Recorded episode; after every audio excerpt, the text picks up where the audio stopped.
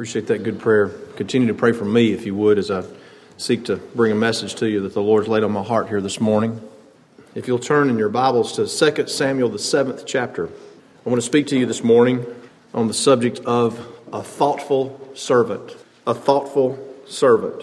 And we consider this morning in our servant series the individual who in the scripture is referred to the most as my servant. If these statistics do anything for you, David is referred to as the servant of God 22 times specifically in the scripture. Interestingly, 11 of those times it says, My servant David, and the other 11 times it says, David, my servant, if that does anything for you.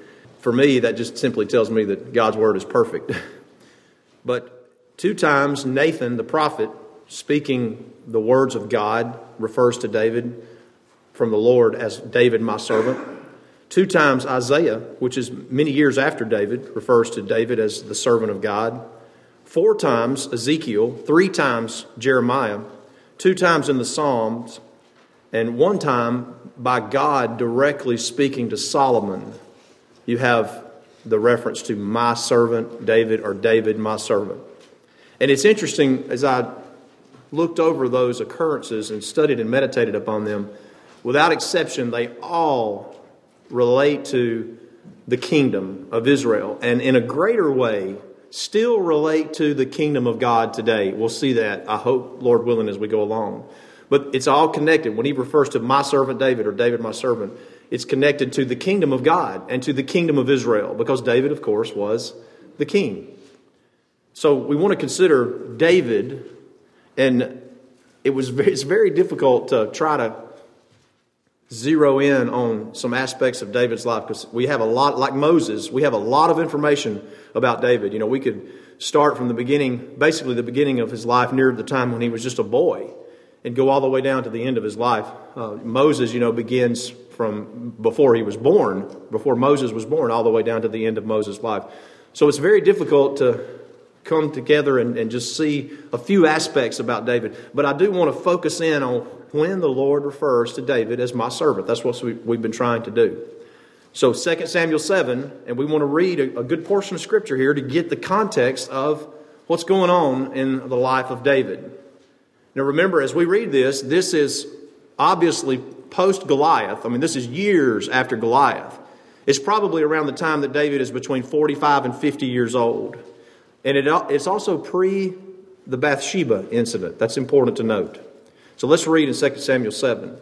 And it came to pass when the king sat in his house, and the Lord had given him rest round about from all his enemies, that the king said unto Nathan the prophet, See now, I dwell in a house of cedar, but the ark of God dwelleth within curtains. And Nathan said to the king, Go, do all that is in thine heart, for the Lord is with thee.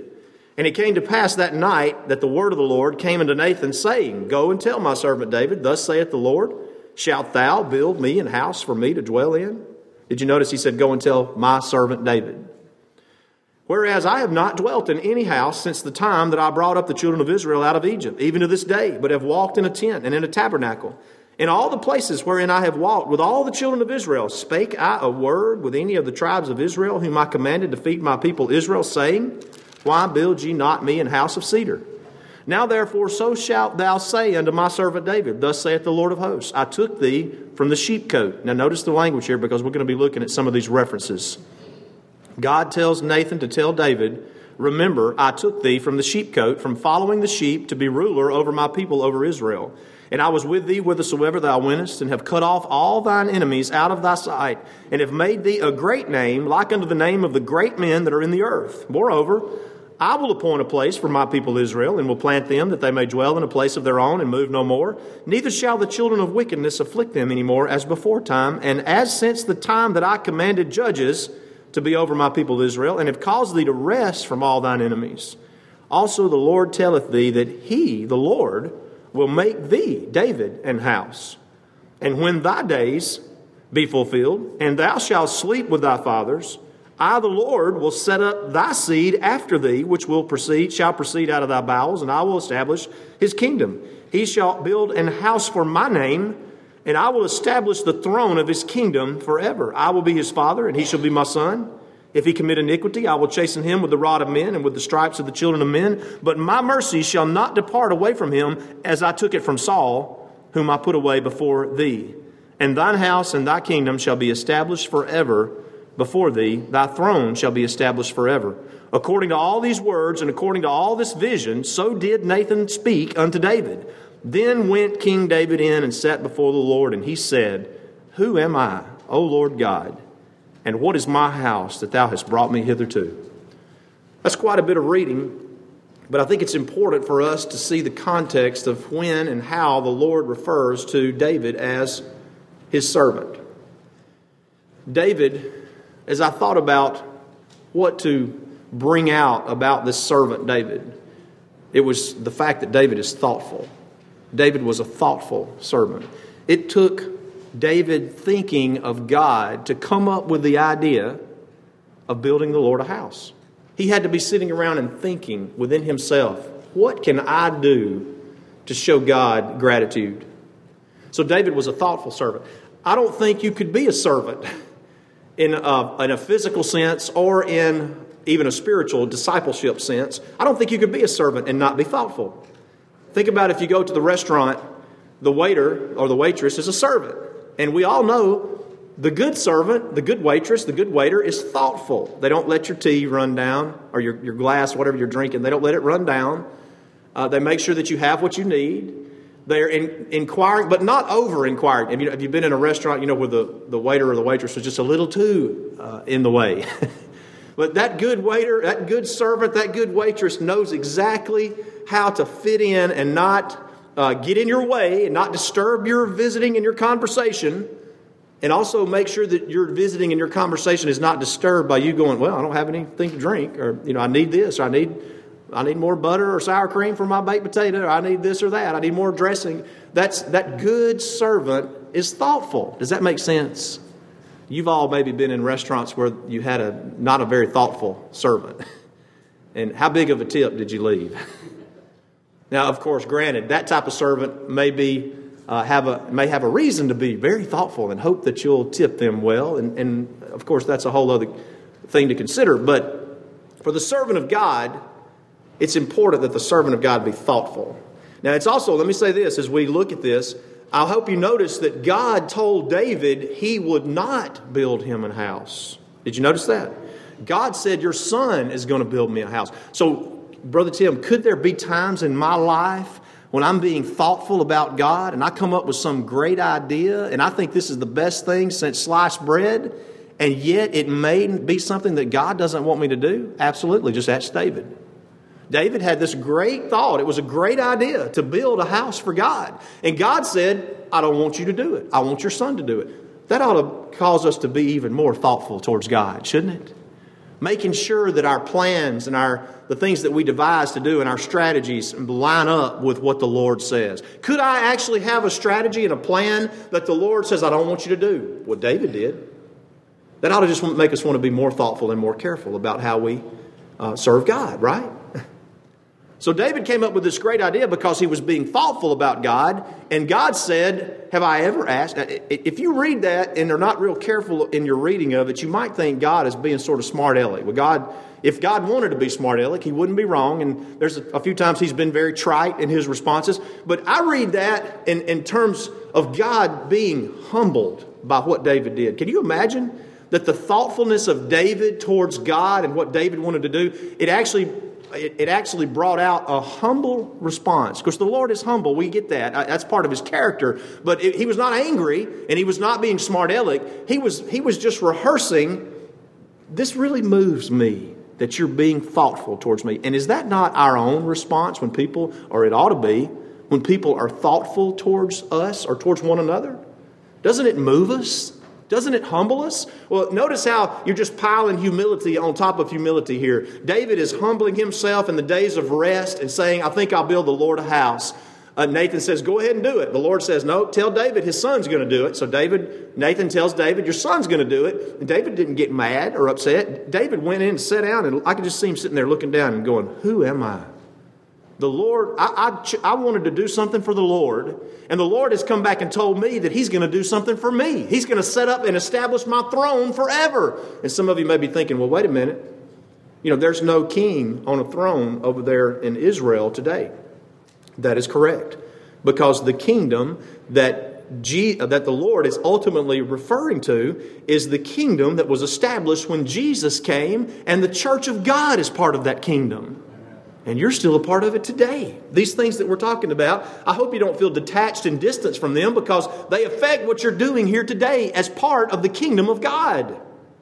So, David, the thoughtful servant, he, he, he's having good thoughts towards God. I want to do something for God. I want to express. Now, you, a, a lot of times you may hear people, they go out and they say, Well, you know, I, I've had this great experience with the Lord and I want to go out and do something great. That's something that ought to be tested by what the Lord is pleased with. You know, starting a foundation, that can be a good thing. You know, starting a new movement. You know, all th- there's things that can be good in that respect, but when it comes to the church of God, everything is already good enough in the sense of the structure that God set up. we don't need a new structure. We don't need, and I mean the, the way the church is set up. You know, God has given the gift of the ministry. God has given uh, you voices to sing and to pray. Uh, he's given you the ability to fellowship and interact with one another. You know, that is the framework that God has set up. The church, the framework of God's church, God's kingdom, doesn't need to be improved on. So think about this. If anybody ever has an idea, well, I want to improve on the church of God. That's not a proper thought. You're, it's like you're saying, well, what God did was not good enough. So I need to make it better. We need to believe that what God did is good enough, and we just need to make ourselves better in how we're acting and interacting in it. See? So, David, he has good thoughts towards God. He, he is being thoughtful, and he's also being hospitable. If you were going to build a house for someone, for them to, to live in or reside in or visit in, that's very hospitable, is it not? That's what David wanted to do. Uh, the Lord said, I've never asked anybody to build me a house. I can't be contained by a house. He says, I've only said, let me dwell in a tent. Let me walk in a tent. And so it's kind of funny to think about what David is, in a sense, you know, he wants to contain God in some house, but you can't contain God. David was just being hospitable. That's a great lesson for us in terms of being thoughtful servants, is it not? To be hospitable towards one another. To be welcoming towards it doesn't just mean well i welcome somebody into my home. It, it, does mean that for sure. But it also means just to have a hospitable attitude towards people not dismissive of people. So david is hospitable towards god. And isn't it the epitome of a servant to make the people they are serving in this case make god make them comfortable isn't that the epitome of being a servant? You know, a bad waiter, bad waitress is not making you comfortable. They're, you're having to worry, are they coming back? A good waiter, a good waitress is, is keeping you comfortable in what you're doing. Now, God's humble, and what I think is a humble response, uh, he begins to rehearse some things about David. And it's very important. You remember a few weeks ago we talked about the servant's quest in relation to Abraham and what made Abraham great. And it, it is across the board the case with all of these servants of God.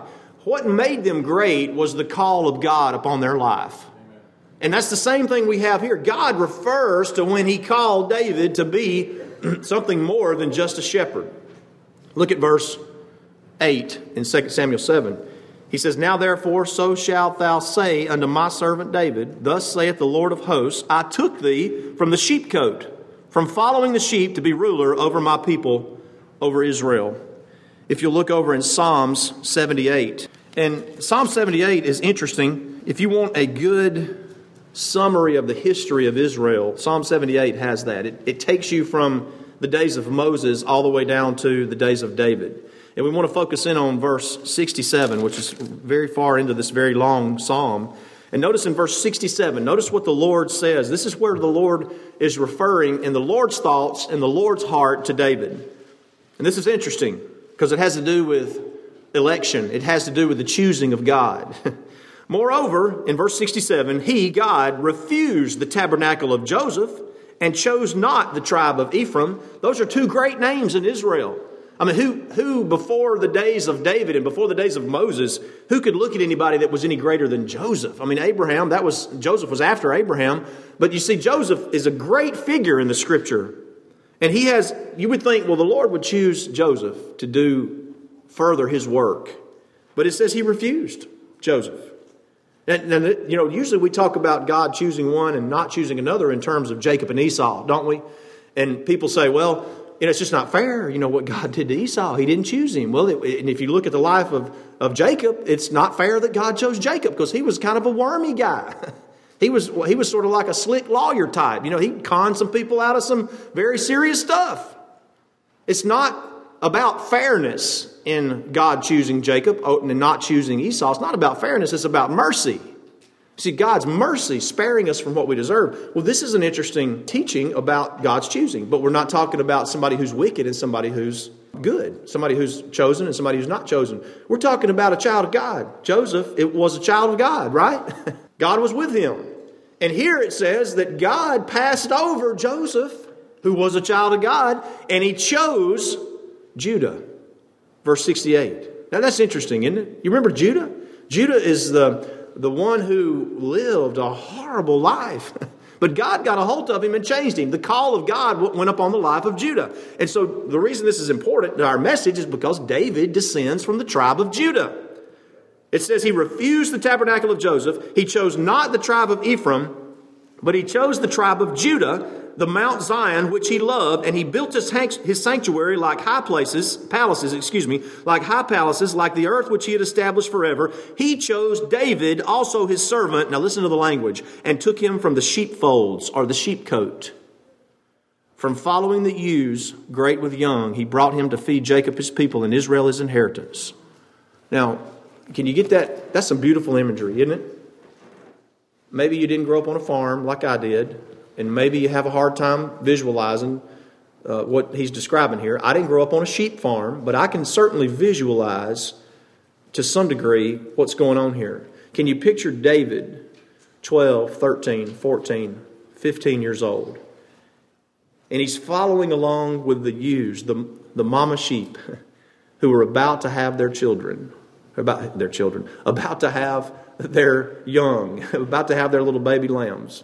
And David is being very sensitive towards these mama sheep. You know, he's not roughing them up, he's not pushing them around. He's following them, following along with them so that he can take care of them when they begin to bear their young. That's a very tender and beautiful picture. And you say, well, what's the significance? God was looking at that, at the care and the thoughtfulness of David towards what he was put in charge of. Are y'all hearing me? David was very thoughtful to what he had been entrusted with. His father had entrusted him with these sheep, you see? And now these mama sheep are having their babies. And David is very sensitive towards taking care of them. That tells me something about the heart of David. He cared about the things that he was given to do. And he also cared about the young. He said, Well, that's talking about sheep. The Lord calls him to be the shepherd of Israel. And don't you know he cared about the young? He cared about the little ones. Is that not, can you think in the scripture where Jesus himself, who is the super David, the super servant David, Jesus himself said, Suffer the little ones to come unto me?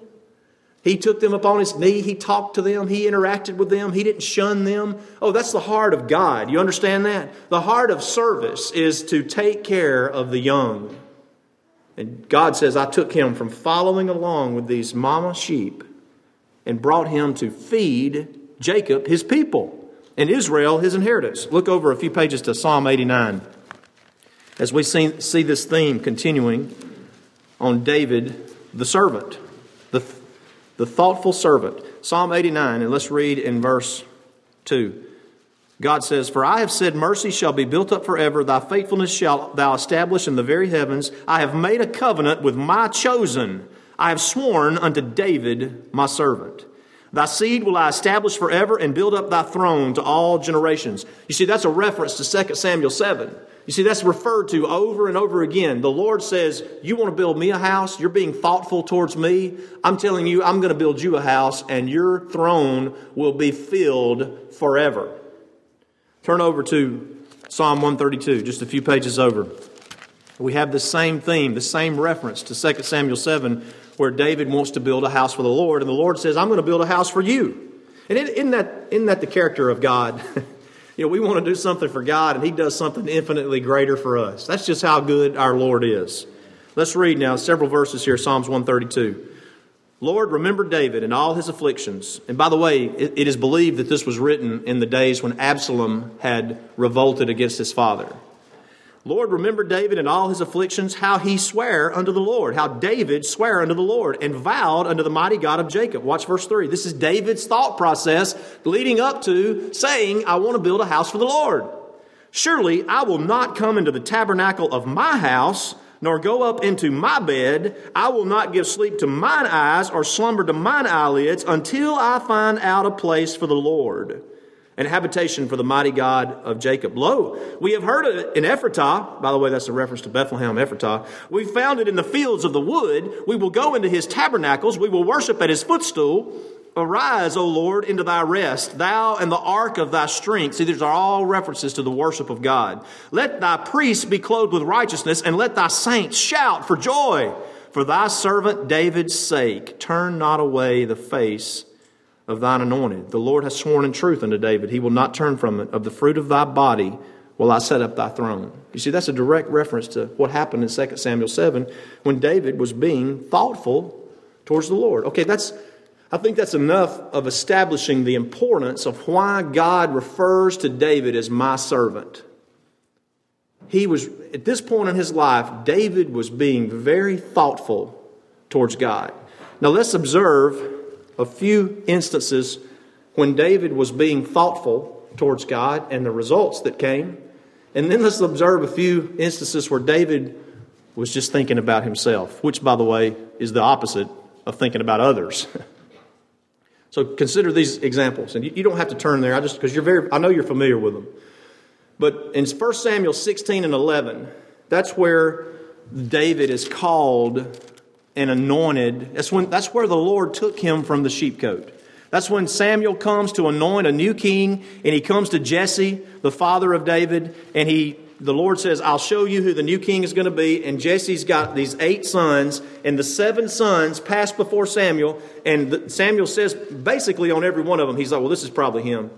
He's nice looking. He looks like a leader. And the Lord says, Not him. so he does that uh, seven times. And he goes through the, all seven sons there. And then Samuel says in verse 11 of 1 Samuel 16, and Samuel said unto Jesse, Are there are these are here all thy children? And he said, There remaineth yet the youngest, and behold, he keepeth the sheep. And Samuel said unto Jesse, Send and fetch him, for we will not sit down till he come hither. Now, what was David doing? David was being thoughtful. He was minding the job that he'd been given you know, you, you might think, well, that, that was just not very fair to David. All the seven boys got called together, but David, you know, the little nobody, is left out there keeping the sheep. you might think, well, David, that David probably had a little pity party over that. He's out there thinking, all I've got to do is take care of these sheep. And we, we tend to do that. You know, David might have thought, well, I, he's a victim. I'm being victimized by my brothers because, you know, and my dad because they won't let me come and be a part of this great whatever thing Samuel is doing. No. David's out there thinking about the job that he's got. He's thinking about others. He's thinking about what his father has told him to do. He had something for his for, to do that his father had given him, and the Lord chooses him and takes him from that job. And he sent and he brought him in, and it says in verse 12, Now David was ruddy and withal of a beautiful countenance and goodly to look to. And the Lord said, Arise, anoint him for this is he. That's something, isn't it? See, David is doing his job. David is doing something that would seem insignificant to the world. I mentioned to you that ordination service that we had yesterday. That's so insignificant to the world. And I was sitting there thinking as, as we were ordaining uh, Brother Jackie, I was thinking, oh Lord, what lives he may bless, what individual people he may minister to. God bless him in that. That is nothing to the eyes of the world. But I was thinking, may the Lord bless this man to minister to the sick, to minister to the wayward, to minister to those that need to grow in grace, and, and be a servant to the people of God, to not think about himself. David is not thinking about himself. David is thinking about the job that his father has given him to do. Another situation not far from 1 Samuel 16 and very familiar with David and Goliath, right? So David goes out to the field this is after he was anointed to be king, but remember, he didn't take the throne for many years, not until he was age 30. He's about 15 years old. So David goes out to the field, and I mean, that's almost a no brainer, isn't it? How could David be thinking about himself if he went out there to face Goliath? right? David's not thinking about himself when he goes out to the field. David wasn't thinking about himself before he went out into the field. As you see in verse uh, 33, when Saul says, You're not able to go against this Philistine. You're not able to fight against this guy. And David says to Saul, Thy servant kept his father's sheep, and there came a lion and a bear, and took a lamb out of the flock. And I went after him and smote him, and delivered it out of his mouth. And when he arose against me, I caught him by his beard, smote him, and slew him. Thy servant slew both the lion and the bear, and this uncircumcised Philistine shall be one of them, as one of them, seeing he hath defied the armies of the living God. Who was David thinking about? He's thinking about God. When David goes out there and stands before the Philistine, and, and the Philistine looks upon him in verse 42 and disdains him, which means he mocked him. He said, Am I a dog that you come out against me with sticks? David's got his sling in his hand. He says, Are you just coming out after me with a stick? And he curses David. And the Philistine says, Come to me and I'll feed your flesh to the fowls of the air and the beasts of the field. And David says, You come at me with a sword and a spear, that's verse 45, and a shield, but I come in the name of the Lord, God of hosts. Who is David thinking about? The God of the armies of Israel, whom thou hast defied. This day will the Lord deliver thee into mine hand, and I will smite thee and take thine head from thee. that's bold language, isn't it? All because he's thinking about God. He's thinking about the abilities of God. He's thinking about the character of God. He's not thinking about himself. He's not sitting there saying, I've practiced my sling ever since I was seven years old, and I know I can hit anything that I want to hit. He didn't say that. He says, I'll give your carcass and the carcasses of the Philistines to the fowls of the air because there is a God in Israel. You see? He's thinking about somebody else. You know how much trouble and how much drama we'll avoid in our life if we just stop thinking about ourselves and start thinking about others and how many great victories we may win. and then we come back to 1 Samuel, 2 Samuel 7, where David, as a reigning king, y'all understand he is he's had victory, he's never lost a battle. God has expanded his kingdom. I believe if my time frames are right, I know, yeah, I know for a fact my time frames are right that David is on the throne in Jerusalem Jerusalem was taken by David. David went on the throne, I think, age 33. And then seven years later, he actually ascends the throne by taking the city of Jerusalem, which was a very fortified city. So it's interesting read if you want to read about how he took it. So he has established himself at age 40 in the throne of Jerusalem, which is a fortified city, and that's where he's going to build the temple. So, sometime between age 45 and 50 or so is what I think. In 2 Samuel 7, that David is, is resting. He, he's not having a fight, he's not having a war, and he's sitting back. And what would most kings be thinking about whenever they've been given rest like that? they might be thinking some terrible things. But David is thinking about God. He's thinking about how he can repay and bless the name of God. Now, consider the times that David thought of David. And this is kind of mixed in with, with the same time frames of when he uh, was when he confronted Goliath. You know, he confronts Goliath on one day, and then some time goes by, and he finds out that Saul's trying to kill him. So in 1 Samuel 21, is David thinking about God or is David thinking about David? He comes to the priest, Ahimelech.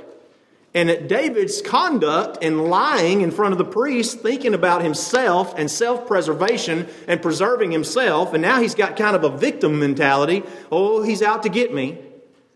He lies to the priest and eventually it leads to the death of all of the priests in that particular town. Saul puts them all to death because David went there. You know, David, you say, well, did he have any choice? Of course he had a choice. Whenever he heard that Saul was after him, this is the same guy that had slain Goliath. This is the same guy that had followed the sheep sheepcote, that had, had killed the lion and the bear. He should have just said, bring it on. The Lord's on my side. The Lord's uh, taking care of me. Nobody's going to, the Lord has anointed me as the next king. And in a humble way, you know, nobody's going to touch me me. As a matter of fact, one time, whenever David was on the run previous to this, it says that Saul sent men and they basically kind of had David cornered. And this is the Lord sure has a sense of humor. So these men are coming with their shields and their, their swords and their bows and their arrows, and David's kind of cornered. And it says those men begin to prophesy. Can you imagine? We're here to arrest David, and they just start going, Praise God from whom all blessings flow, and praise the Lord for all his deliverance. I mean, they just kind of freak out into a just just praising God, and they're just walking around praising God. David was cornered. Is the Lord going to deliver David? Of course he is. Not, and not only that, when Saul heard that those men did not arrest David, Saul said, Well, I'll go get him myself. the Lord certainly has a sense of humor because it says that when Saul showed up to get David, that he started prophesying. And he prophesied in a very bizarre way. He took off all his clothes. Can y'all picture the, the king of Israel, Saul, at the time? He just takes all his clothes off. He's running around without any clothes on. He's saying, Praise God, praise God, praise God, praise God. He's not touching David. You think God was going to take care of David or not? Of course he was. But David started thinking about himself. Oh, he's going to get me. And he just seen Saul running around the town naked, prophesying. I mean, that's uh, humorous to think about. You know, you wonder where the emperor has no clothes came from? That's probably where it came from. And so David takes off on the run. He runs and he hides. David could have done something else. David could have stayed put. He could have said, I'm going to trust the Lord. Every time somebody comes to get me, the Lord makes them prophesy in his name. You see how we just don't trust the Lord like we should. Even David, the servant of God. So, long story short, David interacts with the priest, and when Saul finds out that David has interacted with the priest, he puts all the priests to death. Here's my point you thinking about yourself, if you're just thinking about yourself, if we're just thinking about ourselves, it's going to lead to the death of the ministry in your life. Not, you say, well, you mean you, Brother Tim? It could. I don't mean physical death. It could mean that the, the preaching of the gospel, the ministry, the gifts that God has given to the, to the people of God means nothing anymore. You've put it to death because you're thinking about yourself. Does that make sense? It also could mean that you put to death your own ministry. You have a ministry. You have a gift that God has given you. And if all you ever do is sit around and think about yourself, how are you going to exercise that gift? Okay, after David flees and goes and gets the priests killed, Saul put them all to death, except for one. He puts them to death. It says that he fled to Gath in verse 10 of 1 Samuel 21. Now listen. Y'all remember a guy, a big, hairy, nasty guy, about 14 feet tall, whose name was Goliath? You remember where he was from? He was from Gath. So David, in his thinking about himself, he flees to the land of the enemy. He goes to Gath. And by the way, if you do a little careful reading of Scripture, you'll find that Goliath had, there was more than just Goliath. He had several brothers. And don't you know they were laying low to try to, I know they were laying low to try to, to take out David if they could. So David goes down to Gath. And he tries to find refuge in a place that's a foreign place that, that is an enemy's land. How many of God's children, when they're just thinking about themselves, they seek refuge in the enemy's land? They ought to be seeking refuge in the promised land of the church of the Lord, you see? And so David goes down there and he acts like a crazy man. Whenever the king finds out, is this not David that they sang that number one hit song about Saul has slain his thousands, David is ten thousand? Is this not David that killed Goliath? They said, That's David. And the king, David gets scared again. And so David starts acting like a man who's gone insane. It says he started, I think of a dog that has rabies, you know, that froths at the mouth. You know, that's what David started doing. It started scratching on the door. Can you look out there and see David, you know, the man who stood in front of Goliath and claimed the name of the Lord and thought about the Lord? And there he is, he's dribbling out of his mouth with spit and he's scratching on the door like a crazy man. And they said, We don't want to have anything to do with this guy. He might be infected with something. Get him out of here. When you think about yourself, people have a low opinion of Christianity, low opinion of ministry. They looked at David, a crazy man, acting like a crazy man. They thought, who is this guy? I don't want to be around him. What about 2 Samuel 11? The night that David should have been out in the camp of his men. And in 2 Samuel 11, was David thinking about David or was David thinking about God when he went out on his roof and he looked out over there and he saw Bathsheba without any clothes on taking a bath? Who was David thinking about? You see, whenever he was only thinking about himself, what did he do with the family of Bathsheba? He destroyed and divided. So when you think about yourself, you just destroy and divide fellowship and family. And for us today, church. If you just think about yourself and that's all you ever meditate or contemplate on, it leads to dividing. You say, well, a big church split and division. It could, it might not be that way. It just might be that we don't have any interaction or any fellowship. See, you just think about yourself. But it can definitely lead to division and strife. See, people just thinking about themselves. Now, here's my closing thoughts for you on this subject of being thoughtful. Thoughts on being thoughtful. What I derive from the situation we see here with David, where he's thinking about the Lord and trying to figure out what can I do? How can I honor God? First of all, whenever you think of someone else like David thought of the Lord, you give the person that you're thinking about something that they'll never forget. I've told you instances before in my life where somebody would do something for me, and if I have a memory to remember those things, they're precious to me. I think about the things my parents had done for me. You say, well, they're your parents, they're supposed to. Well, my parents, in my opinion, did more for me than they, than they should have or had to, and I was certainly unworthy of it. and, I, and I think, like David did, when I think of my parents and how good they were to me, I think, who am I? And what, am I, what is my house? Who am I that they would be so good to me? Because I'm just a ruined sinner. You see, you give the person that you're thinking of and you're acting on something that they'll never forget. And by the way, God never forgot that night where David thought of him. It comes up again and again and again. Those 22 times that I mentioned to you where he says, My servant David, my servant David. Almost all of those, all of those, without exception, are references to David's, to the kingdom that God established through David, ultimately by Jesus Christ. So you give the person that you're thinking of something that they'll never forget. Is that not the truth? It might be, uh, you know, a husband bringing flowers home. It might be uh, doing some favor for someone when you don't have time. Uh, you give somebody something to think about that they'll never forget. And you also, watch this now, you also, by virtue of thinking of others, by virtue of David thinking about God that night, he was not thinking about himself, right? In other words, when you're thinking about others, you're crowding out the thoughts of self, you see, because you're thinking about somebody else. You don't have a double mind. You can't think two things at one time. and you're thinking about someone else, you're not thinking about yourself. You know, the old uh, Tom T. Hall song, there was a line in it, and this is, uh, I'm going to clarify this so you sisters don't get upset, but there was a line in the old Tom T. Hall song that said, you know, women, they think about themselves when men folk ain't around. And I'm expanding that. I don't just mean that applies to the, to the sisters, okay? That's all of us. We just think about ourselves, right? If you say, uh uh-uh, uh well, then you're thinking about yourself. we think about ourselves. Listen to me very carefully. Let me, let me show you how this can play out. The proverb says that a child left to themselves brings their mother to shame. Okay, you want to know how that plays out? Why does it bring a mother to shame or a father to shame when a child is left to themselves? If they're left to themselves and they're not nurtured and they're not taught and they're not given things that they need to grow and understand, I'm not just talking about physical, I mean how to interact, how to love one another, how to get along with siblings. That's an ongoing thing if there's more than one sibling in the house, for sure. But if they're not given that, then they're left to themselves. Just go to your room. I don't have time to fool with this they're going to bring their parents to shame. Why? Because they're selfish. You see?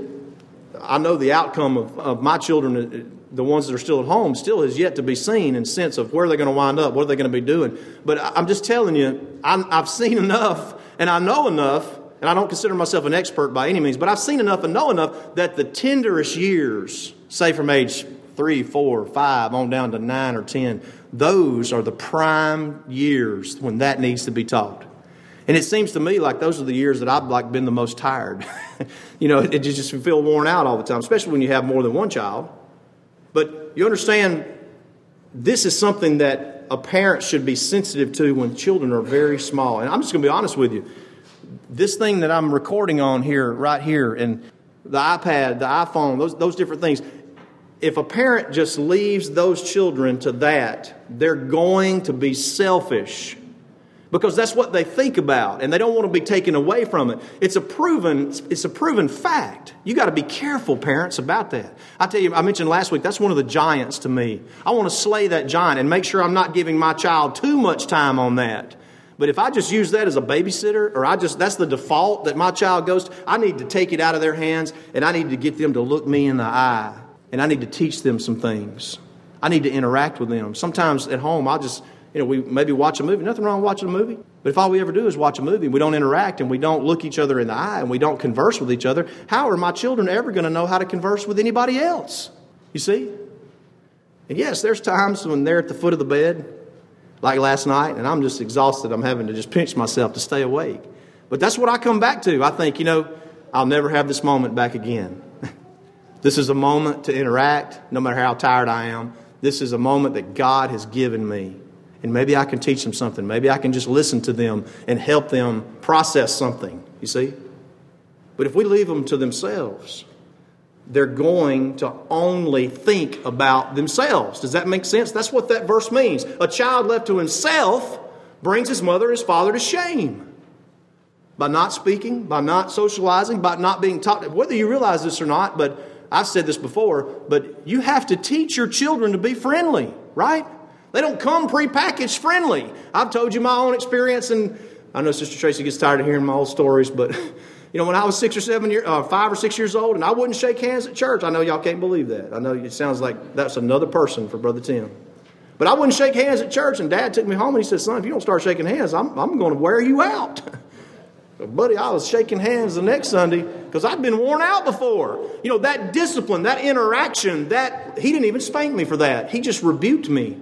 And ever since then, I've been shaking hands. Now, it's like uh, Brother Luke said here recently you know, a lot of times when you do a lot of handshaking, people think you're running for office. I'm not running for any office. I just didn't want a spanking from my daddy when I was five or six years old. You have to teach that, parents. Parents, you might have to teach yourself that. How many times have people come into this church and said, That's the friendliest church I've ever been to? We want to keep that standard, don't we? Well, it's not going to come by not speaking and not interacting. And listen, listen, listen. I know, I know even now, you know, maybe we're doing this right here. We're, we're bumping elbows. I kind of think we ought to get back to maybe head button. You know, pooh, I'm just kidding. that would be way past, you know, infringement on social distancing for sure. But you don't if you if, if you're doing your elbow if you're doing your fist if you're shaking a hand you know, just be friendly you can still be friendly right i tell you that is a that is a tool. I tell you it's a weapon that this church has. And you know if you look at the arsenal of weapons when it comes to you know we don't have this we don't have that we don't have the other but we do have friendliness. And you, the, listen here's the point. I'm not going off on a tangent away from the subject. You can't think about yourself and be friendly. You got to think about somebody else if you're going to be friendly Otherwise, you'd just be walking along and thinking, me, me, me, me. If you're going to be friendly, if you're going to interact, if you're going to socialize, you have to be thinking about somebody else. And just remember, it goes against our nature. So, third point. First point, if you forgot, was when you are thinking about someone else, you give them something that they'll never forget. Like God never forgot about David, never forgot that night. He always went back to it. You forget about yourself when you're thinking about someone else. And then your thoughtfulness towards others, I'm telling you, leads to more thoughtfulness towards God. Is that not what David's experienced? David said, I want to build a house for the Lord. Nathan said, The Lord has said, Your son's going to build that house, but the Lord is going to establish your kingdom forever. And David just went off and said, Oh, that was great. That was a great experience. Yeah, I deserve that. Is that what he did? No, he went and he sat down and he said, Who am I? Who am I? And what is my house that thou hast brought me hitherto? It just made David think more about God. And, child of grace, you're here today. You're here today because of that promise that God made to David. Because of God's heart being shown to David and revealing to David and saying, David, when you're dead and gone, I'm going to set up a kingdom, and that kingdom's going to go on forever. That is the kingdom that the church is a part of today. I don't have time to go into it because I promised you I was going to give you some time back, and I'm going to do that. But Jesus said when he came, he said, My meat, my will, my purpose of being here is to do the will of my Father and finish his work. When Jesus came, he was not thinking about himself. As a matter of fact, it says in the Philippian letter, the second chapter, I believe it is, maybe the third chapter, it says that uh, let this mind be in you, which was also in Christ. The thought process of Jesus was to be a servant. Y'all see that? And did he accomplish what he set out to do? of course he did. How did he do it? He wasn't thinking about himself. You want to be a servant of God? You want to serve God in a way that pleases him? Stop thinking about yourself. Start thinking about God, thinking about the things that God has done for you. I assure you that if you understand the truth of grace and what God has done for you in raising you up from the dunghill of your iniquities and the wretchedness of your deadness and sins, and you look upon the Lord, and if you come to any other conclusion than, who am I? Then you're just not looking at it right. That's the conclusion that we come to when we stop thinking about ourselves. And by the way, we're living in a society that only thinks about itself. Have you got on Facebook lately? I, I tell you, Facebook is one of the, the one of the bitterest and most evil tools that Satan has. There's people shredding each other apart probably right now on Facebook. This is my opinion. That's my opinion. Are they thinking about themselves? Are they thinking about somebody, about the Lord or, or others? Facebook, it could have been such an incredible tool to propagate the gospel, to spread truth. And we try to post messages, hope to post this message on there. But think about you, you, you call somebody and you say, Well, did you hear about so and so, what they said on Facebook? You know, they blasted somebody. They, they ruined the reputation of some person. Just gushing out what? Self, self. Second, Second Timothy 3 says that in the last days, men shall be lovers of what? Their own selves. So, if we want to serve God in a way that pleases God, we can't think about ourselves. We need to be thinking about others. And we need to be thinking about the Lord. See? Does that make sense? That is why David's name still rings down through the ages. And one of the best ways that you can think of the Lord is to listen to the, what the Lord says when He says, Repent and be baptized. Follow the Lord into His church. We give you that opportunity as we stand and sing some song.